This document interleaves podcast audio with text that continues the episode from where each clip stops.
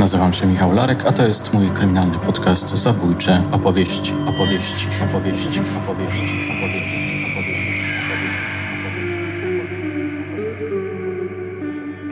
Jagoda Dzida, kryminalistyk.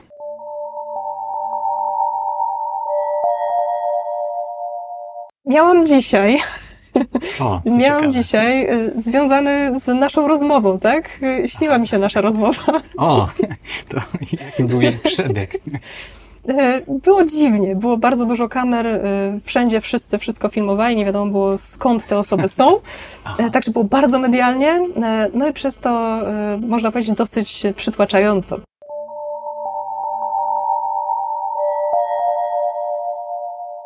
To dr Jagoda Dzida, ekspert w zakresie wykrywania kłamstw, pracownik Laboratorium Kryminalistycznego na Uniwersytecie imienia Adama Mickiewicza w Poznaniu. Mogliście jej posłuchać niedawno w odcinku zatytułowanym Moment Prawdy.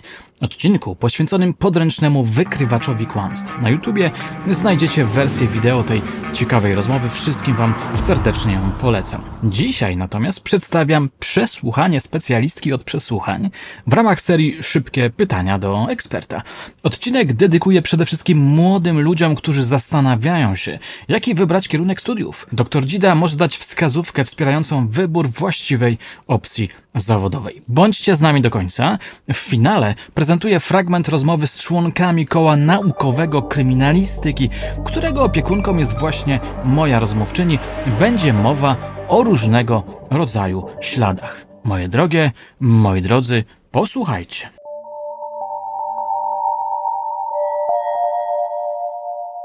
Zacząłem oczywiście od pytania, jak to się stało, że dr Dzida została ekspertem w zakresie wykrywania kłamstw. Można powiedzieć, że zupełnym przypadkiem, to znaczy w ramach studiów e, prawniczych na trzecim roku mieliśmy przedmiot e, obowiązkowy jeszcze wówczas o nazwie kryminalistyka.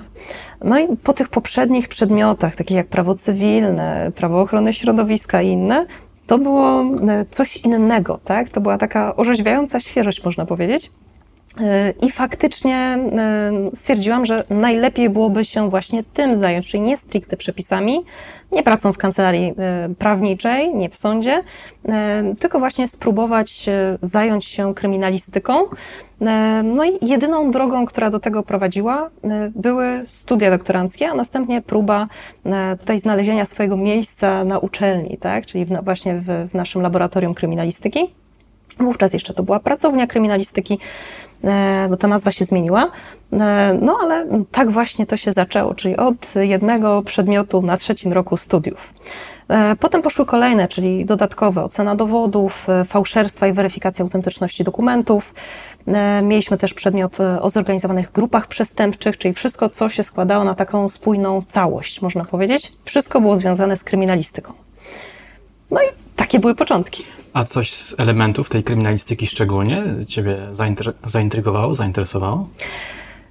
Moje zainteresowania to właśnie od początku było to wykrywanie kłamstwa, czyli czy można wykryć to kłamstwo, jak to jest z tym kłamstwem w toku przesłuchania, czy da się je wykryć, czy faktycznie osoby, które się tym zajmują, czyli przesłuchaniem również w sądzie, tak, i czy prawnicy, czy te wszystkie grupy osób potrafią w jakiś sposób wykrywać to kłamstwo i czy to będzie zbieżne z tym, co wiemy na temat kłamstwa chociażby z psychologii. Mhm. Żałujesz tej decyzji? Nigdy. Nigdy. Nigdy. Najciekawsze wspomnienia zawodowe? Zawodowe. No tutaj moim zawodem tak, jest i praca naukowa, czyli praca badawcza, i praca ze studentami, czyli właśnie prowadzenie różnego rodzaju zajęć. Można powiedzieć, że, że naj, najciekawsze tak, tutaj były te interakcje ze studentami, czyli jak oni widzą ten przedmiot, jak oni widzą kryminalistykę, jak, jak, jakie mają pytania, tak, jakie mają problemy z tym związane. No i czy ich będzie interesować to samo, czy ja, co, co, co ja, tak? czy dam radę ich zainteresować w jakiś sposób kryminalistyką, no bo nie ukrywam, że rolą właśnie prowadzącego jest zainteresowanie osób słuchających danym przedmiotem, czyli nie można studentów zanudzić. Mhm. A jak na przykład zajmowałaś się badaniem nieszczerości? Moje badania, takie pierwsze były to badania magisterskie, I no, faktycznie te badania najczęściej prowadzi się na studentach, czyli prowadziłam na moich koleżankach z roku. Także tutaj wymyślaliśmy różnego rodzaju scenki. Była scena, w której osoby badane, czyli probanci, tak, te moje znajome otwierały pudełka, w nich miały znaleźć szczególnego rodzaju przedmioty. No i elementem zaskoczenia było wtedy, kiedy tego przedmiotu w pudełku nie było, tak, albo kiedy w ogóle pudełko było puste. Nagrywałam ich reakcje i te nagrane reakcje później były odtwarzane pozostałym studentom, którzy mieli zdecydować, czy e, to, co dana osoba zeznaje w związku z tym obiektem, który był w pudełku, jest prawdą, czy też nie. E, robiłam to w dwóch odsłonach. Pierwszej, e, w której studenci nie byli pouczeni o tym, jakie są te sygnały kłamstwa, czyli na, na jakiej podstawie można próbować wykryć kłamstwo. I druga wersja to było po takim krótkim, 30-minutowym przeszkoleniu z zakresu właśnie tych symptomów kłamstwa. No i okazało się, że potrafią lepiej. Aha. E, no tutaj te wyniki e, były może niezbyt znaczące, tak? natomiast e, już widziałam, że jest sens, tak? czyli że faktycznie można laika, no bo studenci są laikami, studenci są po prostu zwykłymi takimi, można powiedzieć, kowalskimi, E, można takie osoby przeszkolić i można w jakiś sposób im pomóc wykrywać kłamstwo. Zatem poszły szkolenia również w ramach Uniwersytetu Otwartego, e, także też takie szkolenia prowadzę e, i rzeczywiście też moi kursanci zgłaszają, że to poprawia ich zdolność wykrywania kłamstwa. Aha. I też więcej tego kłamstwa widzą wokół siebie. To akurat jest też efekt negatywny, tak? No bo niekoniecznie o to nam chodzi. Ale jeśli lepiej, lepiej sobie z tym radzą, to jak najbardziej E, warto prowadzić takie kursy. A jaki wniosek wyciągnęłaś ze swoich badań? Ludzie potrafią skutecznie wychwytywać oznaki kłamstw? Wręcz przeciwnie. Wręcz przeciwnie, czyli nie potrafimy wykrywać kłamstwa, nie potrafimy sobie z tym radzić. Dlatego warto jest e, chociażby czytać we własnym zakresie. Tak? To, co ja robię, to jest taka działalność dodatkowa, natomiast każdy z nas powinien też sobie przeczytać o tych symptomach kłamstwa, jak to wykrywać. Szczególnie książki profesora Ekmana tutaj mogę polecić, tak? Nie dostaję za to żadnych profitów, e, ale one są. E, być może tak, bo często je polecam. Naprawdę są dobrze napisane, prostym językiem. Chce się je czytać, tak? I to są te książki, które można też sobie przeczytać przed snem i się przy nich nie zaśnie, bo faktycznie one są napisane w sposób ciekawy. E, no ale generalnie e, mamy z tym duże, duże trudności, żeby wykryć to kłamstwo, żeby stwierdzić, kiedy ktoś kłamie.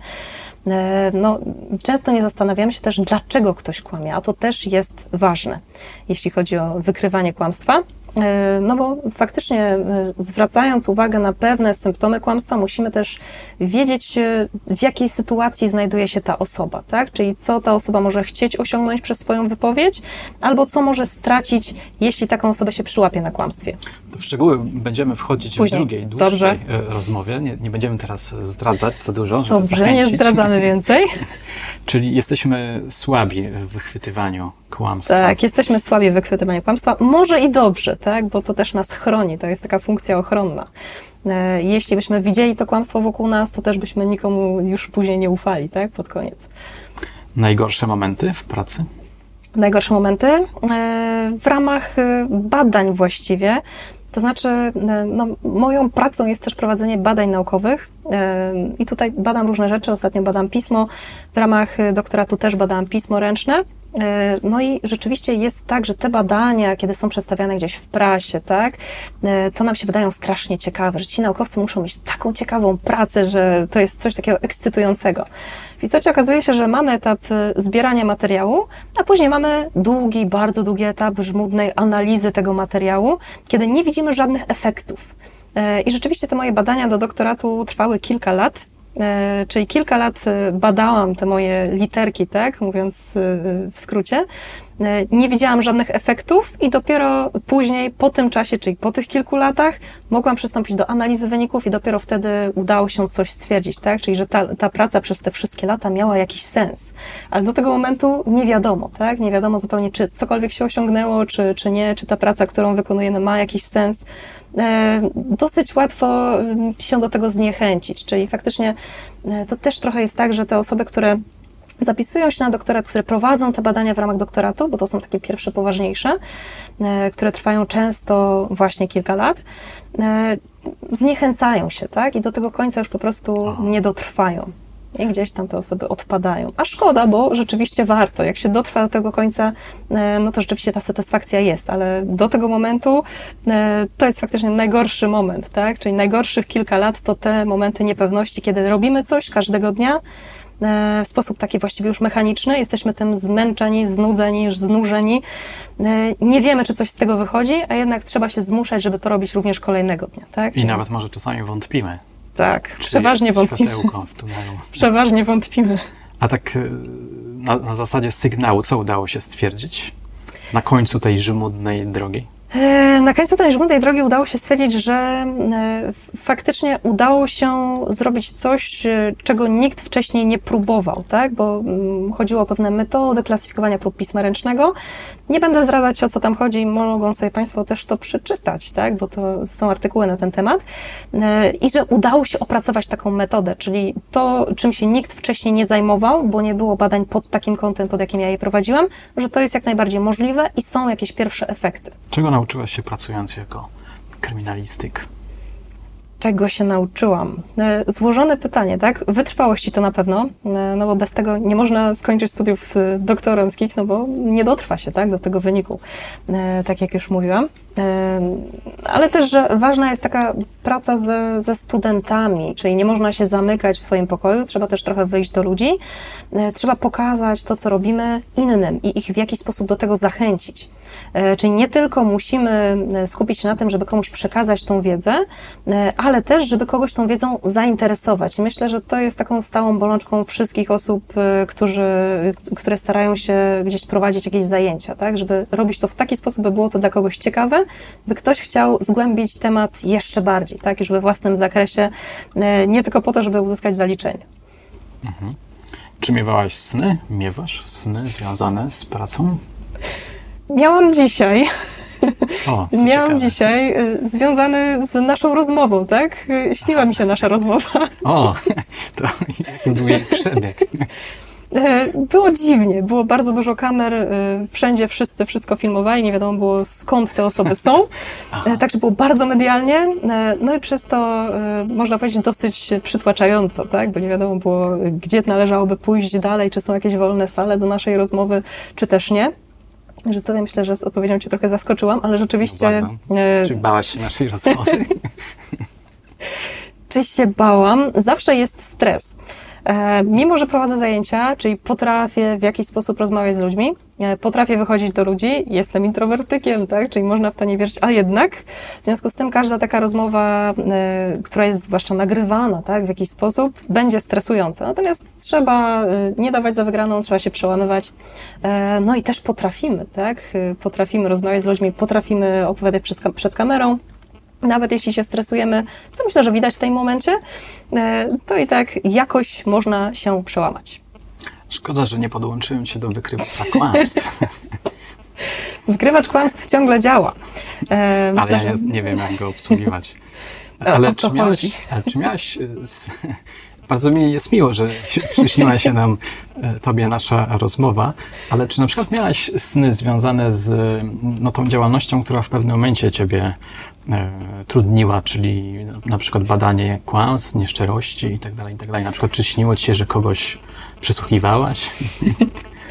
Tutaj moja praca e, nie jest aż tak praktyczna, czyli faktycznie prowadzimy te badania, czyli przesłuchujemy w ramach badań, uczymy, jak prowadzić przesłuchania, natomiast e, my nie mamy takiej styczności z jakimiś przestępcami, tak? To nie jest tak, że my wchodzimy gdzieś i od razu e, dopuszczają nas do przestępców, tak? Do jakichś podejrzanych. Nie. My prowadzimy badania, czyli my na, w takich bezpiecznych, kontrolowanych warunkach testujemy, jak powinno być to robione, żeby to miało ręce i nogi, tak? Żeby dawało lepsze efekty. Więc tutaj nie miałam żadnych snów związanych z sytuacją przesłuchania. Raczej to były takie sytuacje stresujące dla mnie, tak? Czyli jakieś prowadzenie zajęć, tak? Że coś nie wyjdzie na tym wykładzie, że studenci mi tam będą bardzo znudzeni, tak? Że nie będą chcieli mnie słuchać, albo że nikt nie przyjdzie na wykład. To też mi się zdarzyło, ale e, no, w snach było to dużo gorsze. Mhm. Pracujesz jako biegła? Nie. E, nie i nie zamierzam, dlatego że mm, no tutaj z jednej strony zawsze jest pokusa, tak? Jak ktoś ma jakąś wiedzę w danej dziedzinie, albo przynajmniej wydaje mu się, że ma, e, no to żeby od razu był biegłym, tak? Żeby gdzieś tam brał te sprawy w sądzie. E, no tutaj tak to nie działa, to znaczy my potrzebujemy dużo czasu na badania. E, każde dodatkowe zajęcie, oprócz prowadzenia zajęć ze studentami, co jest akurat dla nas obowiązkowe, e, rozprasza nas i uniemożliwia skupienie się na tych badaniach, które są dla nas kluczowe. W związku z tym, im więcej dodatkowych zajęć, tym mniej czasu na badania. Nie robimy nic, co zabiera nam czas, tak? Nie znaczy, że nie mamy hobby, tak? We własnym zakresie możemy robić cokolwiek. Natomiast e, już tutaj jako biegła nie chciałabym pracować. E, dlatego, że później musimy być też do dyspozycji sądu, tak? Czyli tutaj jesteśmy w pewien sposób ograniczani, mamy dawany jakiś czas z góry na e, zajęcie się daną sprawą. E, my powinniśmy pozostać bezstronni i nie angażować się w takie, w takie sprawy. Co chciałabyś przekazać naszym słuchaczkom, słuchaczom? Żeby się nie bali.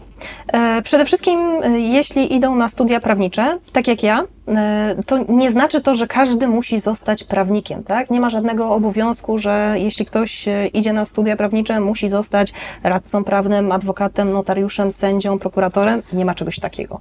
E, jeśli nie zostanie, nie znaczy to, że jest gorszy, tak? Że mu nie poszło na tych studiach. Warto czasem się przełamać i spróbować czegoś innego, czyli właśnie niekoniecznie muszą nas kręcić praktyki w kancelarii czy też w sądzie. Możemy się zająć czymś innym, czymś tak tak egzotycznym właściwie dla prawnika, jak kryminalistyka. E, I jak najbardziej możemy się tym zajmować w przyszłości. No, mówi się, że jeśli faktycznie w pracy robimy to, co nas, co nas kręci, tak, to nie pracujemy wcale. E, I rzeczywiście tak to jest. Dlatego tutaj tych stresujących momentów, jakichś negatywnych wspomnień związanych z pracą prawie nie ma. E, jest tego bardzo mało. E, w związku z tym, jeśli ktoś idzie na studia prawnicze i się boi tego, że, że sobie nie da rady, tak, czy że koniecznie musi zostać prawnikiem, bo zawiedzie rodzinę, zawiedzie znajomych, e, studia są dla nas. Studia nie są dla rodziny. Powinniśmy robić to, co my lubimy. Jeśli kręci nas prawo rolne, ok, idziemy w prawo rolne. Jeśli kręci nas kryminalistyka, robimy coś związanego z kryminalistyką, czyli żeby nie ograniczać się tak bardzo kierunkiem studiów e, i nie bać się zawalczyć o swoje, tak? Czyli żeby faktycznie realizować te marzenia, nawet jeśli jest to taki ograniczony sposób wyboru e, dalszej pracy. Już właściwie odpowiedziałaś na kolejne pytanie, które miało być adres, odpo którego odpowiedź miała być adresowana do młodych ludzi, którzy stają przed wyborem kierunku studiów. To może jeszcze parę zdanek na temat dla tych, którzy zastanawiają się, czy pójść na prawo. Czy pójść na prawo? Y, zależy dlaczego. Czyli tutaj liczą się faktycznie powody, dlaczego chcemy iść na takie, a nie inne studia. Czy faktycznie jest to coś, co nas interesuje, tak? Jeśli fascynujemy się prawem cywilnym, czy też prawem karnym, chcemy zgłębić temat, jak najbardziej idźmy na prawo.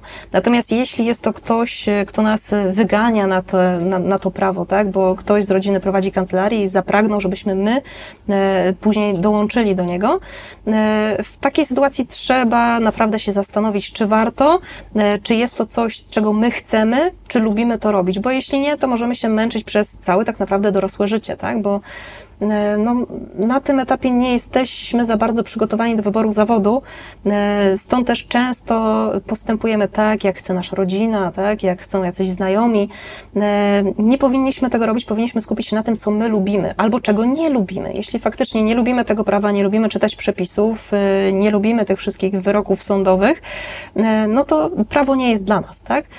Czyli wtedy warto rozważyć inny kierunek, albo jeśli już jesteśmy na tym prawie, E, warto rozejrzeć się, co jeszcze można zrobić, tak? Nie wszystkie katedry zajmują się stricte prawem, tak? I tutaj e, można pomachać do Państwa, e, Laboratorium Kryminalistyki nie zajmuje się prawem, tak? Czyli tutaj nie trzeba analizować przepisów. Właśnie, czyli na prawo można pójść, żeby zgłębiać, realizować swoje pasje kryminalistyczne również. Jak najbardziej. E, natomiast trzeba mieć też świadomość, że żeby później robić coś z kryminalistyką, e, czyli żeby był ten efekt CSI, tak, że chcemy dalej badać te ślady, chcemy sami prowadzić przesłuchania, tak, e, to jednak warto by było iść w kierunku policji, czyli gdzieś tam te szkoły policyjne, które umożliwiają pracę de facto w zawodzie. My kształcimy studentów i my zajmujemy się badaniami, czyli my dopiero robimy całą tą otoczkę, która jest potrzebna praktykom, głównie policjantom, prokuratorom, e, co jest związane z kryminalistyką. Natomiast jeśli ktoś chciałby na co dzień zabezpieczać ślady, tak, e, chciałby oglądać te krwawe plamy, wszędzie je analizować, e, no to warto by było jednakże iść w kierunku policji, szkoły policyjnej, Niekoniecznie studiów prawniczych. I już nie, na, na pewno nie dlatego, żeby studiować jedną kryminalistykę, tak, bo można się zrazić. E, tam jest dużo różnych przedmiotów, e, większość jest związana z prawem, z analizą przepisów. E, nie każdego musi to interesować. W związku z tym, jeśli wybieramy się tylko dla, dla kryminalistyki, bo obejrzeliśmy sobie jakiś serial, tak, czy też przesłaliśmy kilkanaście podcastów, to nie warto, tak? Warto wtedy rozważyć tą szkołę policyjną i wówczas możemy to mieć na co dzień, takie bardziej namacalne. Bardzo dziękuję za odpowiedzi. Dziękuję.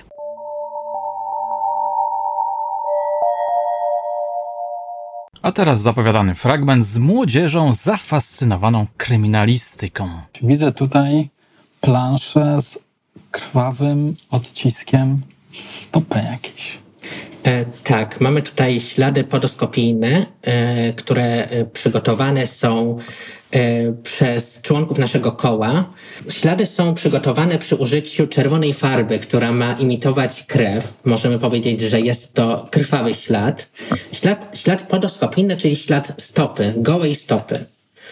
Obok mamy również ślad trasologiczny, ślad stopy obutej który może wydawać się, że jest y, zbliżony zarówno tu i tu mamy ślad, ślad stopy, ale w zależności od tego, czy mamy ślad stopy obutej, czy ślad stopy y, bosej.